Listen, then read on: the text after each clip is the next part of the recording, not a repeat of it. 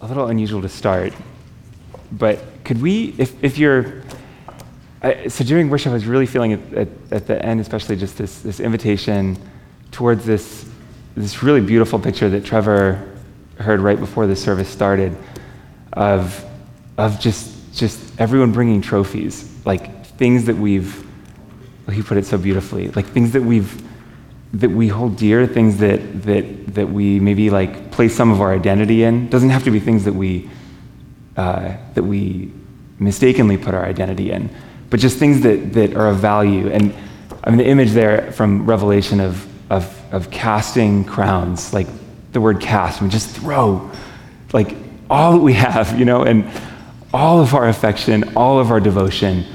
Like, I have tons of idols that I fight in my life, you know, like my work is one. And and like to, to throw all of my devotion and my affection and my love at the feet of Jesus. So, um, can we just start praying? Is that okay? Okay. And if you feel like if you feel like uh, uh, like there's something in this resonating with you, just casting trophies, casting crowns. Trevor's image was like all these things, just bringing them to the front and like throwing them. You know, there's, it's such a wonderfully like reckless gesture. And so if you if you feel like like maybe the Lord's doing something you in that, uh, He is for me. Um, you're welcome to kneel or you know or dance, whatever you want to do, or sit. I'm just gonna pray. Um, so Jesus, we we love you. We throw our devotion at your feet, all of it, all of it. We throw our affection at your feet. We give you our love. You made us. You put everything in us that is in us. You put it all there, Lord.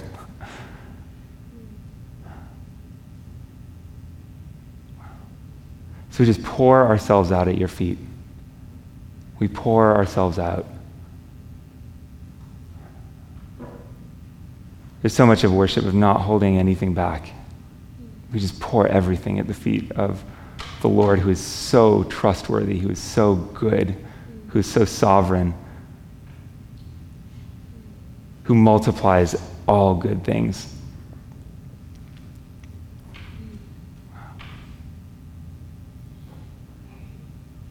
Jesus, it's all yours. And we are, we are all yours.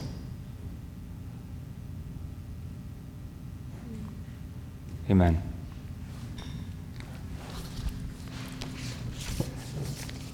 So I've got a bunch of, uh, these are like amazing scriptures about who Jesus is. Uh, Nick KJ, uh, I think almost everyone's been here for, for the amazing stuff he's been sharing about humility and about, about humility being like the soil out of which the, the gifts and the fruits of the Spirit grow. Um, I love that. I was stirring the compost yesterday afternoon, and it's, it's good soil, you know, but it's all out of like things that, that you throw in and they just rot, you know, like you let them die, and then there's good soil, you know. Uh, and so I, I, I, feel like I'll start there. Um, but these are, these are scriptures. I, would love it if we could just like, if you, if you take one, just kind of go around and like stand up. You don't have to stand up. You just read it out loud, like from sitting, but loud enough so we can all hear. Is that okay? Okay, thanks. Thanks. Okay, so take one if you, if you want to read loud. I'll pass these this way. Uh, but don't feel like you have to if you don't want to. um, yeah, these are all these are all scriptures. You'll you'll. Uh, oh yeah, you take one, or if you want to read them all, that's great. If anyone feels really, yeah, that'd be great. wow.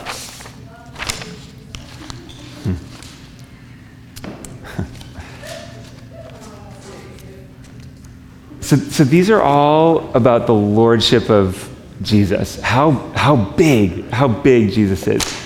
Uh, Nick shared last week that, that it's, it's, it can be, it can be um, intuitive when we're in the presence of the Lord. And I'll read from the story of Mary encountering the angel, Gabriel, which is like, I mean, imagine encountering that angel. When, when we're in that kind of presence, like to just be flat on our faces and, and humility like we are from dust, we go back to dust. Like there's something so natural there.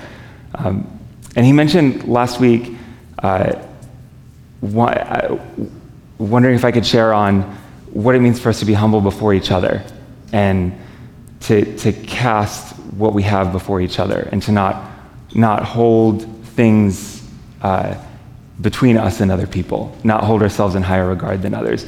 So I, would love to start here. Uh, some of you just like, we sort of go this way and then back this way to you guys?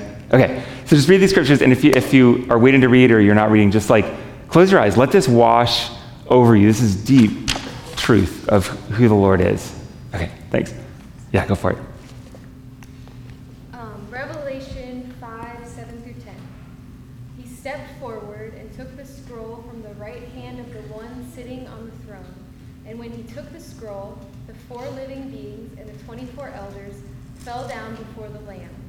Each one had a harp, and they held gold bowls filled with incense, which are the prayers of God's people. And they sang a new song with these words You are worthy to take the scroll and break its seals and open it. For you were slaughtered, and your blood has ransomed people for God from every tribe and language and people and nation. And you have caused them to become a kingdom of priests for our God, and they will reign on the earth. Then I looked again, and I heard the voice of thousands and millions of angels around the throne, and the living beings and the elders. And they sang in a mighty chorus Worthy is the Lamb who was slaughtered to receive power and riches and wisdom and strength and honor and glory and blessing. And then I heard every creature in heaven and on earth and under the earth and in the sea. And they sang, Blessing and honor and glory and power belong to the one sitting on the throne and to the Lamb forever and ever. And the four living beings said, Amen. And the 24 elders fell down and worshiped the Lamb.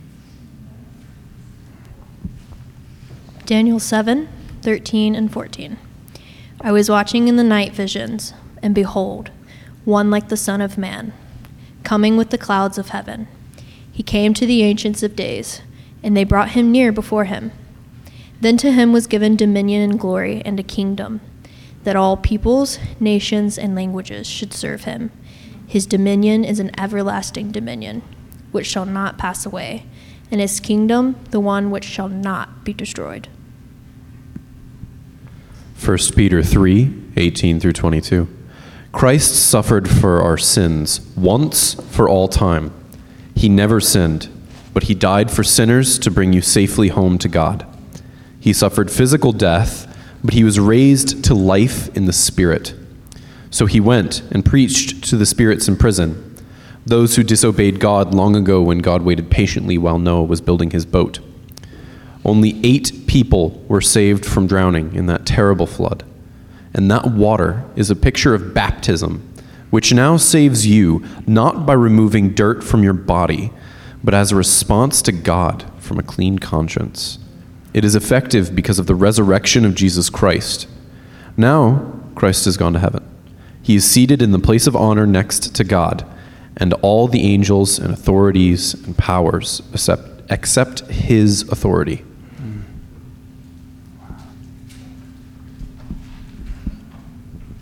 Colossians 1 15 through 17. Christ is vis- visible image of the invisible God. He existed before anything was created and is supreme over all creation. For through him God created everything in the heavenly realms and on earth he made the things we can see and the things we cannot see, such as thrones, kingdoms, rulers, and authorities in the unseen world.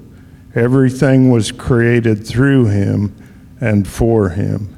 He existed before anything else, and he holds all things in creation together. Colossians 1 18 through 20. Christ is also the head of the church, which is his body. He is the beginning, supreme over all who rise from the dead. So he is first in everything. For God in all his fullness was pleased to live in Christ, and through him God reconciled himself, reconciled everything to himself. He made peace with everything in heaven and on earth by means of Christ's blood on the cross.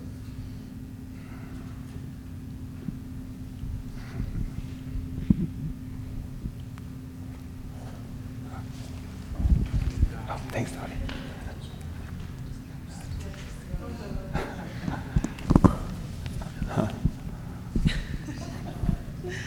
Ephesians 1 18 through 23.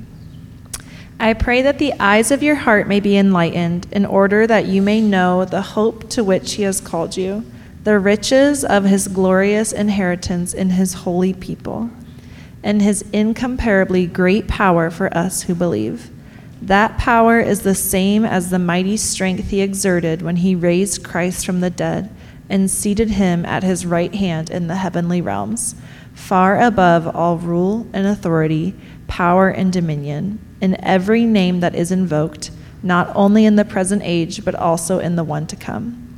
And God placed all things under his feet and appointed him to be head over everything for the church, which is his body, the fullness of him who fills everything in every way. John 1 1 through 5. In the beginning was the Word, and the Word was with God, and the Word was God. He was with God in the beginning. Through him all things were made. Without him nothing was made that has been made. In him was life, and that life was the light of all mankind. The light shines in the darkness, and the darkness has not overcome it. Colossians 2 8 through 10.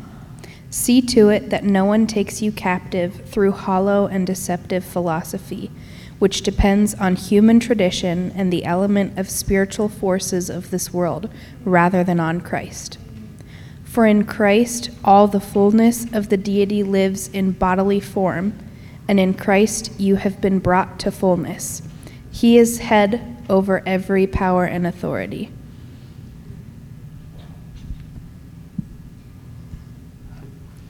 Colossians 2 13 through 15. You were dead because of your sins, and because of your sinful nature was not yet cut away. Then God made you alive with Christ, for he gave all our sins. He canceled the record of the charges against us and took it away by nailing it to the cross. In this way, he disarmed the spiritual rulers and authorities. He shamed them publicly by his victory over them on the cross. John 1 14 through 18. the Word became flesh and made his dwelling among us. We have seen his glory, the glory of the one and only Son, who came from the Father, full of grace and truth. John testified concerning him. He cried out, saying, This is the one I spoke about when I said, He comes after me, has surpassed me because he was before me. Out of his fullness we have all received grace in place of grace already given. For the law was given through Moses, grace and truth came through Jesus Christ. No one has ever seen God but the one and only Son, who is himself God and is in closest relationship with the Father, has made him known. Thanks. Isn't that amazing? Like, who is Jesus, right? Like, he, and that's just, that is like a fraction of what's in Scripture about who Jesus is. Like, that he is the King of Kings. He is, he is, he is, he is this, like, the Son of God. And then, so I heard this this week. This is um, Steffany Gretzinger quoting someone else named Elizabeth. I don't know who that is. But it's so good. She said, This, this is the Jesus who's more humble than we are. Like, that's the Jesus who's, his disciples are like a mess. and, and he's about to sacrifice his whole body for us. And, and he knows that's coming, right? And then he, get, he washes their feet. and he serves them bread and wine. It's so radical. And if Jesus is there, like Jesus is on that wavelength of, of radical humility, serving his disciples, then, I mean, that's just like, it like bowls me over. like, where, where are we in that map, you know? Like, we're made in God's image and we're redeemed by grace that has nothing to do with us, you know? It's so good.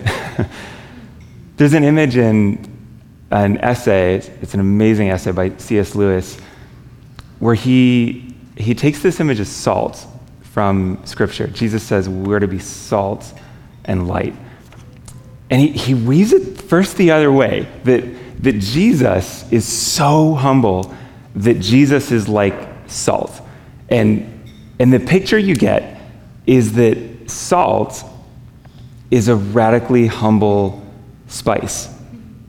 Like we were smelling uh, a thing of like nutmeg and cinnamon, pumpkin spice. I got in my nose. Lois is smelling it this afternoon, and that's a spice that like is all about itself, right? You put it in your oatmeal, and it is like pumpkin spice, right?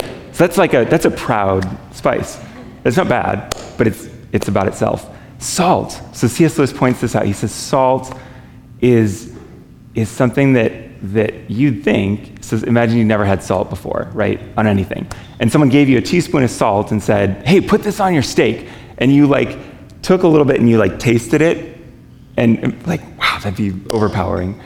And you might think, C.S. Lewis says that something that strong of a flavor, it's that powerful, would just make everything taste like salt.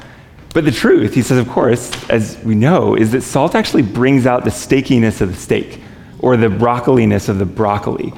And, and that is what Jesus does, C.S. Lewis says, for our being, is that like he created Giselle to be like 100% Giselle, right?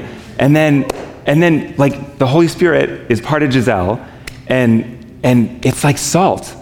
That Jesus' effect is like make Giselle more Giselle than she was before, right? And make, make Brandon more Brandon than he was before.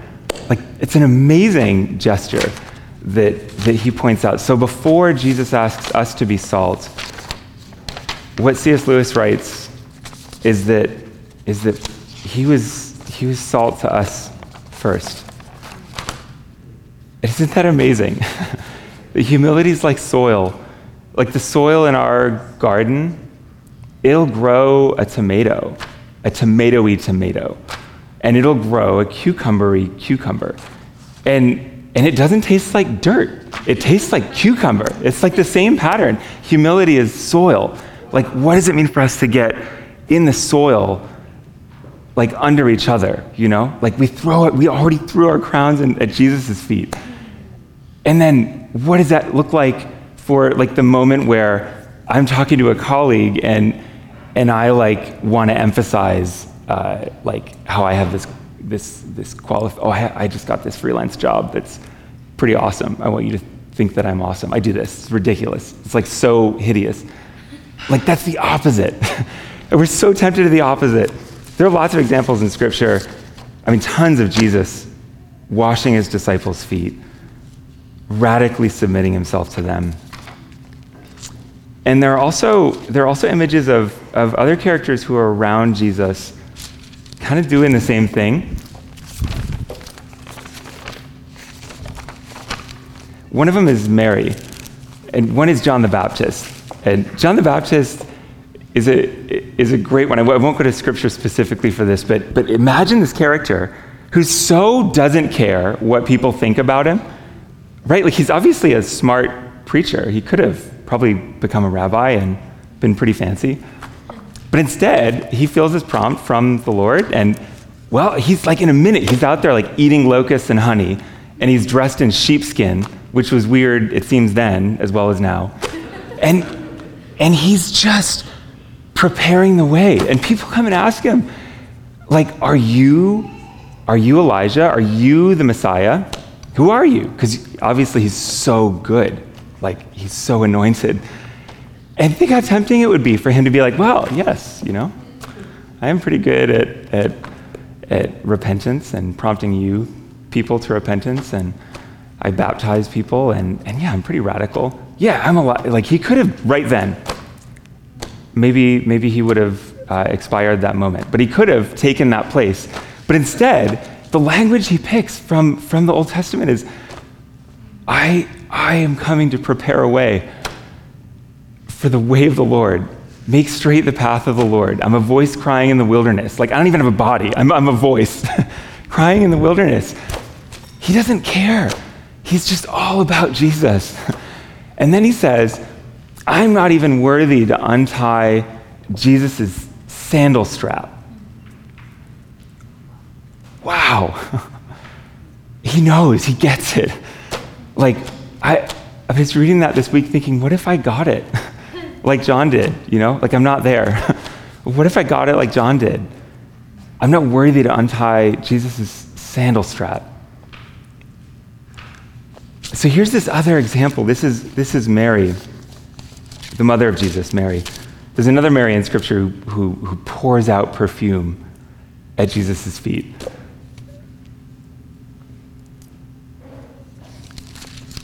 So I want to share from Luke. This is Luke, Luke 1. There's this interesting comparison between Mary and Zacharias. So I'll just read a couple things about Zacharias. Zacharias is the father of John the Baptist, right? So think about your, your Zechariah. Like put yourself here, okay? So I'm in, I'm in verse, uh, uh, verse 8. Now it happened that while he, Zacharias, uh, uh, was performing his priestly service before God in the appointed order of his division, according to the custom of the priestly office, he was chosen by lot to enter the temple of the Lord and burn incense. We'll get to Mary in a moment, but this sets up how, how amazing her humility is. So he goes in to offer incense. He's chosen first, and then he goes to offer incense to the Lord. And an angel of the Lord appeared to him, standing to the right of the altar of incense. Zacharias was troubled when he saw the angel, and fear gripped him. I think, I think humility, like radical humility, is, is actually an antidote to fear, because we can trust when we have humility. So, but this is not right now where he is, right? And I'd probably be just the same as him. But the angel said to him, Don't be afraid, Zacharias, for your petition has been heard. Your wife Elizabeth will bear you a son, and you will give him the name John. You will have joy and gladness, and many will rejoice at his birth. And so there's, there, there's, you can read this passage on your own. It, it's, it's like astonishing the, the blessing that this angel puts right at Zacharias' feet. And, and he's afraid. And then, out of fear, here's his response he said to the angel, How will I know this for certain? for I'm an old man and my wife is advanced in years. So he starts right out with this question of, of doubt, right? Like, I, I, I might be just the same, you know, like there, but for the grace of God go I, right? Bill Johnson says that questions that are raised in faith, they lead to revelation. And that's where Mary's going to be in a minute. But he says that questions that are raised in mistrust, they, they lead us further down the path to unbelief. Well, how, how am I going to know for sure, right? Of course, Anne Lamott says famously that, that, uh, that doubt isn't the opposite of faith, certainty is. so he wants a whole lot of certainty from this angel. And then later, so the, so the angel answers him, um, as you'd imagine the angel would. and he's struck silent, right? Until John is born. And the people were waiting for Zacharias and were wondering at his delay in the temple. And when he came out, he was un- unable to speak to them. And they realized that he had seen a vision in the temple. And he kept making signs to them and remained mute. When the days of his priestly service were ended, he went back home. So it's this, it's kind of like a, it's a joyful ending because here's John the Baptist, his son, on the way. But it's a, it's a heartbreaking ending. He just goes home. Like that's the tone that I, that I sense here. He just, he just sort of want, okay, I'll just go home. So he, he's, he's gripped with fear. He asks for certainty. How do I know for certain? For certain, there's an entitlement, I think, in that. You know, when I ask for certainty, I don't know about you, but when I ask the Lord for certainty, how do I know this is that your word is true? Um, I'm kind of saying, well, I am God. I am entitled to feeling certain, you know? I deserve it, right? And the truth is, John Piper puts it this way we don't deserve anything but death, like the valley of dry bones. And yet, Jesus, Jesus takes on that death and says, No, here is union with God, here's righteousness. So I don't deserve certainty. I don't even deserve to be here. Like, wow. Okay, so, so here's Mary. This is really different.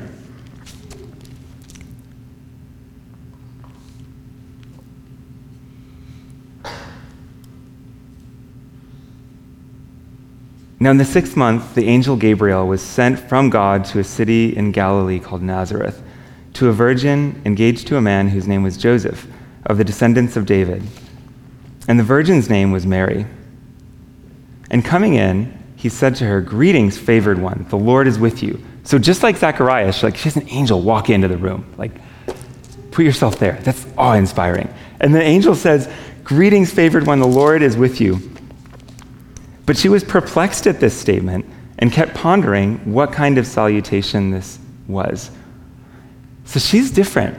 She doesn't doubt. She doesn't ask for certain. How do I know for certain that uh, you? Me- Tell me about myself. You know, how am I favored of God? You know, like that's probably what I would have done. but she is radically different, and she's perplexed, but she but she trusts. She's pondering what kind of salutation this was. Like that pondering, I read that as like a, a, a like an awe, you know, like, wow, here's this angel. and the angel said to her, Do not be afraid, Mary, for you have found favor with God. And behold, you will conceive in your womb and bear a son, and you shall name him Jesus. And he will be great and will be called Son of the Most High and the Lord God will give him the throne of his father David, and he will reign over the house of Jacob forever. His kingdom will have no end. Mary said to the angel, How can this be since I am a virgin? So you might think, okay, oh, now she's doubting, right? But I don't read it that way. I think she's saying, How can this be? Like she's assuming it can be. She's just curious, well, how? You know, I hope I'm not revising too much here, but like, seems like a, a humility that's just like humility is it's like Nick's been saying, it's the, it's the soil out of which the fruits of the Spirit, like faith, grow. She's already fostered humility. And then out of that humility, here's this faith. Like, how, how could this be? You know? Like this, this question, here's back to Bill Johnson questions raised in faith, they lead to revelation. Questions raised in doubt, they lead us further into unbelief. She's raising a question, I think, here in faith. And the angel answered her, The Holy Spirit will come upon you, and the power of the Most High will overshadow you. And for that reason, the Holy Child shall be called the Son of God. And behold, even your relative Elizabeth has also conceived a son in her old age. And she who is called barren is now in her sixth month. For nothing will be impossible with God. And Mary said, Behold, the bondservant of the Lord, may it be done to me according to your word. And the angel departed. So there's her faith, right? She does, she's not doubting. She's asked, she's curious how. She's in, in wonder. And then, and then, and then she's, she's right away in this place of, like, may it be to me according to your word. If you remember how Zacharias, like, delayed, like, he's sort of hanging out. I read it as, like, in there for a minute, like, okay, I can't talk anymore. Do I believe this angel, right? Here's Mary.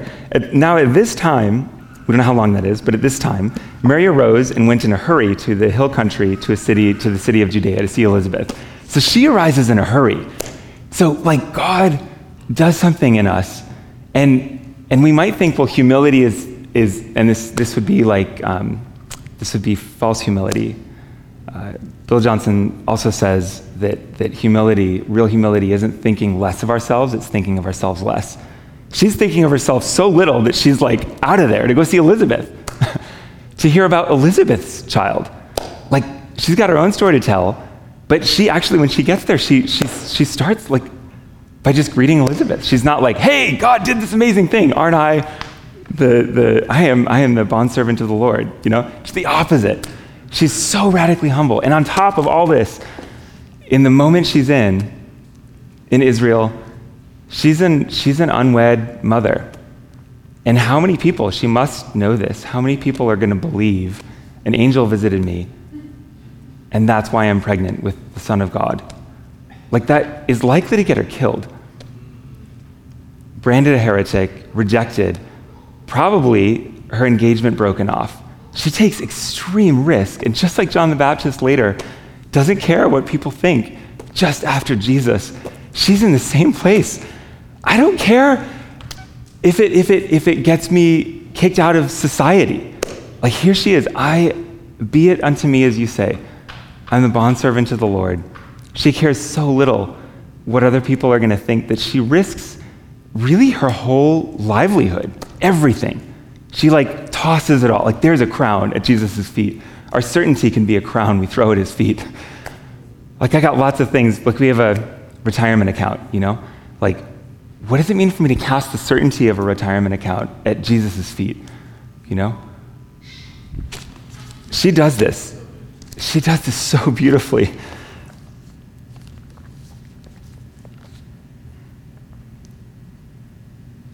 She says, My soul exalts the Lord.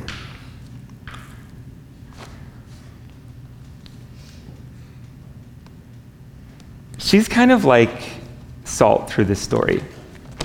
Like Jesus is born, and she is raising Jesus. Like this kid who runs away when he's a kid. Like I'm thinking of our four year old running away and like preaching in the temple. And you don't know where he is. and this is her child. And she's shepherding that kind of a kid who's Jesus.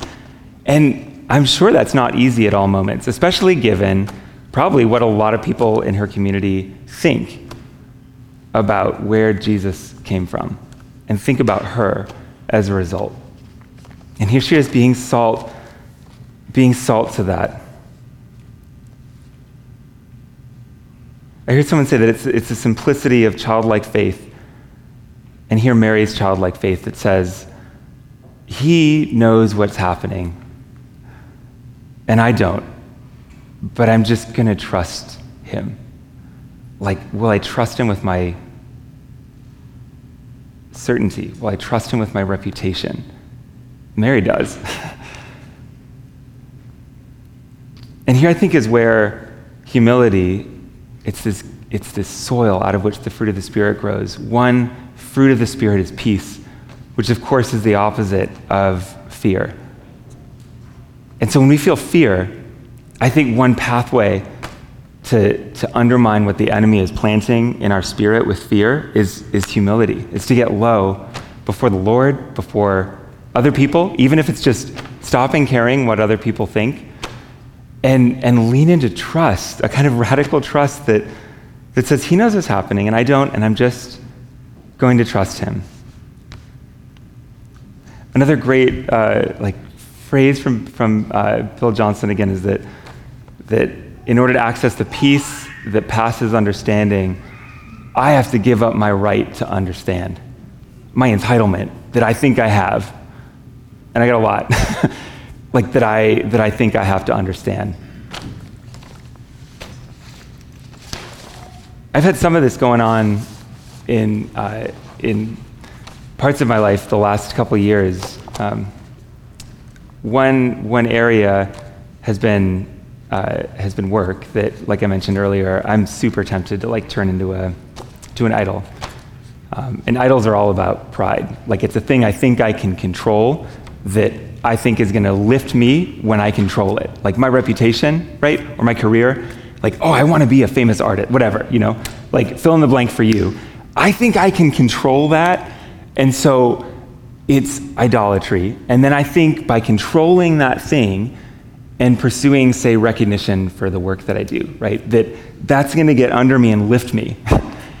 so I think I'm going to lift myself. And, and that, is, that is so the opposite of the Lord's way. Like humility is this giant building. In the Chronicles of Narnia, the wardrobe, it's bigger on the inside than it is on the outside. And at the end of those, that series, the, the last battle, there's a shed that's Aslan's country. It's the heavenly country. And it looks like a tiny shed. And you go in, and it's bigger on the inside than it is on the outside. Humility is a huge building with a tiny door that we got to get low to get, to get into. So I, I had come here before I met Dottie, uh, which is like amazing reason to come here on its own. But before I came here, I, uh, um, I, I I thought I was coming here to, to join this to teach at IWU, and I thought, oh, I'm gonna go. Like I was so like arrogant, and uh, oh, I'm going to go be part of like building this like amazing, it's going to be like the best faith-based art and design school in the country. It's going to be, you know, and, and I had colleagues who were, you know, and I think with them more humbly, more anointedly, like believing that same thing. And so we worked, like I've put like the last 10 years into trying to build this thing. And the Lord's taught me and a lot of colleagues a, a lot through this one event, uh, or a whole series of events. Uh, a couple years ago, starting just before COVID, was that whole that whole ex- rocket ship we thought we were building to like lift off to, to launch this school. Um, it started like one bolt at a time, kind of like bing, bing, like it just started falling apart. and when that started, um, I had this moment of, okay, this is like spiritual warfare time, right? I'm gonna, I'm gonna, I'm gonna curse this attack on what clearly the Lord's doing because I like the idea. The Lord must be in it. You know, that's a joke. and and I felt this this real pushback from the Holy Spirit. Like, no, I'm doing this. Be still. I'm changing the house. Be still. Don't fight. This is me. And then more bolts like and and now it's a completely different space. And it's amazing. It's so where the Lord wants us. And it's so what he wants to be doing in, in students' lives. And it's so different than this big spaceship I thought we were, you know, I wanted to build. and so in the middle of all this, I had this very revealing moment. Um, I hope I'm not going on too long with it. Stop me. Okay. So I had this revealing moment. This great colleague who, uh, who said, and he listens to the Lord. So I think maybe even the Lord planted this in him. I don't know. But it really upset me uh, because I was so uh, not humble before other people. Uh, so he, he made this comment Oh, you know, seems like at IWU, the people who have uh, opportunity to do better things, they leave. And, and so I heard that, and then like a moment later, I was like, wait, you don't know the career in New York that I left to come here? Like, I have tons of opportunities, you know, whoa it was like, it was, I didn't say anything, I just sort of like nodded. But it was this hideous thing in me. Like, oh, I thought I was more humble than that, you know? And, I, and the Lord just used, has used his words as, you know, Paul writes about this thorn in his side. We don't know quite what it was. God, I think, put this thorn in. Like, hey, Henrik, do you, have you noticed how much of an idol and how much of your, your pride is wrapped up in career? And this one comment just brought it all to the surface. And, and the question from the Lord was are you, are you willing? Are you willing to become a bondservant to the Lord? Like, whatever that means. Know, he's put lots of amazing mentors in my life who, are, who have done that with their lives and are now at the, at, at the um, one put it as the twilight of his career. I think he's going to go another 40 years. But, but he's, he's lived that way. He's, he has followed the Lord given up lots of things that would have made him look impressive or increased his stature in the sight of others. And, and it's beautiful. He's beautiful at the end of that. And I think that's whatever the Lord calls us to, like if we take it into our own hands and we try to make the vision happen, we might do it, but that thing is not Jesus. And we wind up at the end holding this thing that is like a tiny little like chunk of maybe silver, you know, and we're like, here, Jesus. And and I imagine Jesus' response is, Do you know what I could have made out of that if you had put it in the ground? Like that was a seed, you know? Think of the parable of the sower, like like or the talents. Like I gave you that seed. What if you had put that in the ground and let it grow? what would that have multiplied to? And then what kind of thing would you have had to, to, to honor the Lord with, you know? Um, God's so merciful, you know? Jesus says in John 5:30, and this is again Jesus. Think back to all those scriptures we read. Jesus says, "I can do nothing on my own initiative. As I hear, I judge, and my judgment is just." because I do not seek my own will, but the will of him who sent me. I think part of what it means for us to be salty is for us to seek the Lord's will. And then just like everything, you know, like here's everything I got. Here's the Lord's like whatever whatever he's doing, like how do I jump in and do that too? Not I'm asking him to bless my dreams, right? But I'm I'm allowing him to change the dreams in my heart. And then join in with whatever he's doing. And and if I'm going to be maybe a little bit of salt, that salt could, could maybe play some role on the steak that Jesus is making. Like, can it bring out the steakiness of that steak? You know? And, and that is that's such a different attitude than um, uh, I think is, is, uh, is human.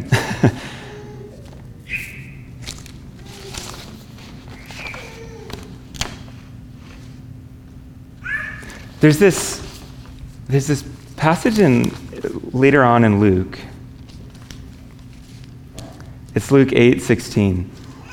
So Jesus is born. This is after Mary has, has been Jesus' parent all the way to adulthood. Jesus starts his ministry. Here Jesus says, Now no one, after lighting a lamp, covers it over with a container or puts it under a bed, but he puts it on a lampstand so that those who come in may see the light.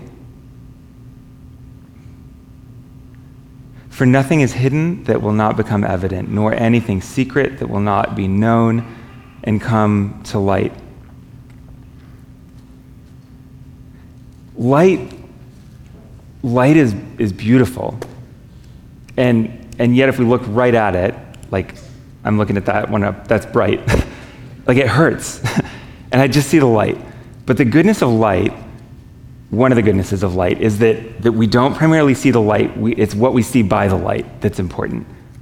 And, and so, light, sort of like salt, it yields itself to what's, whatever else is around. So, this other image of humility being beautiful. Be, humility is beautiful, willing to give up our own, willingness to give up our own reputation, our own whatever, like just like John the Baptist. That's beautiful like salt. It yields to the steak. It's beautiful like light I don't see the light, but by the light I see all other things. It's beautiful in those ways. The other thing about a lamp, so I was reading this a number of weeks ago, and, and I was thinking, oh, a lamp. Yeah, like, of course, we, we, we, we pray this, like, God, let us be a light. And it's, a, it's an honest prayer. Like, let us be lights that shed your truth and your goodness, right? And,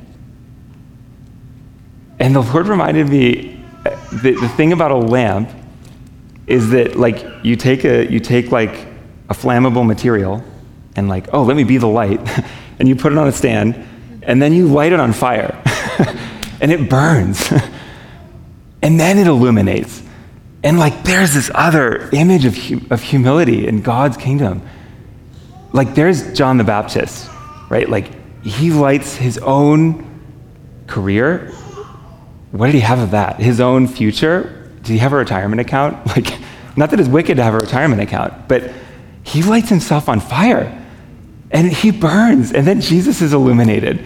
And then he says, Jesus is the light. like, he even backs off from there. Like, how do we do How do we do that? In Revelation, I'll, I'll, I'll, I'll close out here. Um, so if you guys are willing to play, that'd be, that'd be awesome if, uh, whenever you want.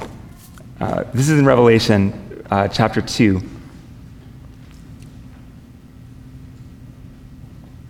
Jesus is speaking to a portion of the church, and he says, But I have this against you, that you've left your first love. Then remember from where you have fallen, and repent and do the deeds you did at first or else I am coming to you and will remove your lampstand out of its place unless you repent. Like it's back to this John Piper idea God doesn't owe us, God doesn't owe any of us a thing. and yet, He pours out on us righteousness and grace and invitation into His kingdom. And then on top of that, He's like, hey, I, I want you to like do some really amazing things. Like go out and, and heal the sick and, and cleanse the lepers and cast out demons and raise the dead. Freely you've received, freely now give. We don't know, we don't deserve anything, and yet he gives us everything. And so of course, he can if we're if we're to be a lamp, he can take us off and put a different lamp up there that's not doused itself in water. right? Like I'm asking the question, how do I not be a lamp that's doused myself in water because I'm, I'm a little afraid like of what burning means you know and really burning means awesome like remember the last time you saw a candle lit in the darkness like that is beautiful so i feel like maybe what, what the what the lord's inviting us into is uh, is is whatever that whatever that thing might be for you that that's like the the other uh, like sidecar that you put your identity in. You know, I got a few of them, and and and then asking the Lord, what does it look like for me to light that on fire? What does it look like for me to turn that into a pillar of salt? So that it can be salt and it can be light and it can be at the service truly of, of a king who's worth everything, everything that I am. Um, so if you feel like you want to uh, pray up here, you're welcome to, or um, you know, engage however you feel like the Spirit's leading you. Um, let me pray. Jesus, we thank you that you are the, the first and the last, the Alpha and the Omega. You've come and you're coming again on the clouds, and your voice is like many waters. You are the light of the world. And by you, we see everything. Help us to see everything by your light for what it actually is. Thank you that you, you bless us in such amazing ways. And even in the midst of challenges that we don't understand, would you, Jesus, would you help us to say, just like, just like Mary does, I don't get it, but my soul magnifies the Lord. Or like David, commanding his spirit to magnify the Lord. We command our spirits to magnify you, Jesus, and it's all about you and your multiplying work on the earth.